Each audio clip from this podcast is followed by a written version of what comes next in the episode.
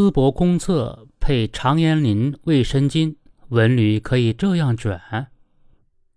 据媒体报道，有游客进淄赶考打卡淄博烧烤城时，发现公厕里居然配了湿厕巾、酒精棉片，还有卫生巾和长延林。一个普通游客细微之处的小体验，再次把淄博留在了热搜。这一波操作之后，淄博似乎真的赢麻了。甚至最新一条热搜提到公厕配长延林卫生巾，热还是真的热？但从舆论反馈看，似乎让不少人有了并不意外的感觉。在这远不止一轮围绕淄博的公共讨论里，越来越多的人开始明白，淄博从今年三月开始的热搜持续输出，从根子上说，甚至都不是因为烧烤，烧烤无非切几块肉。不独淄博有，也不是只有淄博会。从淄博突破热搜一冷规律的势头可以看到，一座城市的文旅产业从细枝末节到整体形象可以互相成全。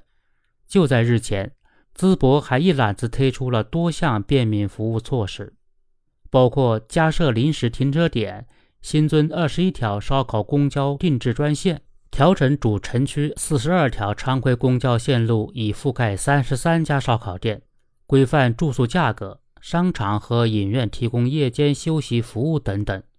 同时，由居民、机关工作人员等自发组成的数万名志愿者进入车站、社区、烧烤点，为游客提供交通、住宿、旅游引导等方面的服务。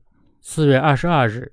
淄博市场监督管理部门在全市范围内对宾馆、酒店客房价格实施涨价幅度控制措施，上浮超过百分之五十的，按哄抬价格行为予以查处。四月二十四日，淄博专门发文，免费开放二百零七家市直及各区县党政机关事业单位停车场和厕所供游客使用，确实够卷的。先不说淄博能不能把兄弟地区的旅游景区都卷起来，光淄博跟自己卷，就给人一种卷无止境的观感。此前还不乏声音揶揄淄博这一轮又一轮的骚操作，是有所谓高人深谙社交媒体传播的规律，是一种很会操作的城市营销。起码目前看来。先把自己卷了起来的淄博，不管是不是真的有成套的城市营销预案，其依然在不断精进的各项城市文旅细节服务，可谓是实打实的。而陆续进京赶考的游客，则是最直接的受益者。话说回来，淄博在文旅领域的这一通猛操作。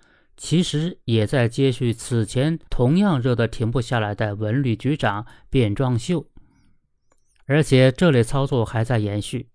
有其他地方的文旅主管已经开始在淄博落地推广自家特色，向游客发出邀请函了。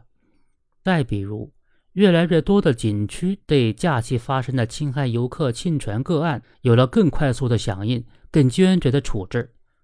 同样是在这个假期，丑渠村的随州文旅局长、宇航员的道孚县文旅局长、龚副局长等多位此前引发关注的网红局长再次集结出战，化身体验官，亲临景区接受考验。一定程度上，这都可以看作是越来越多的地方文旅被卷进来、卷起来的一种迹象。只要是对游客有益处。给游客尽可能多的便捷，就应当得到肯定。至于说这个好客的成本收益比究竟如何，整个城市看起来都被点燃的社会热情，其可持续性又会怎么样？则可能是留给城市管理团队的另一道考题。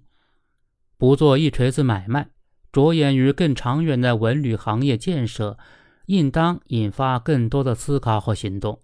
另一方面，也要看到。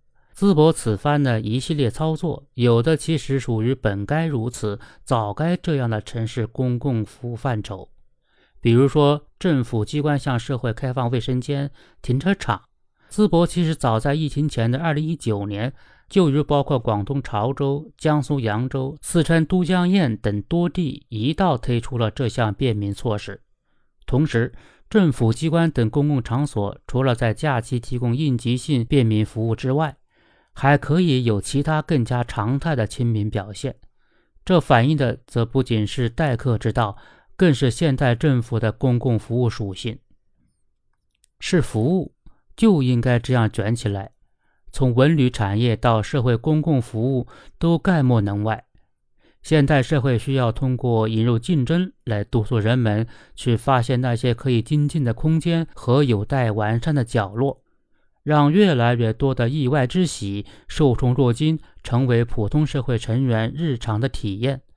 这显然也是一种值得期待的公共福祉。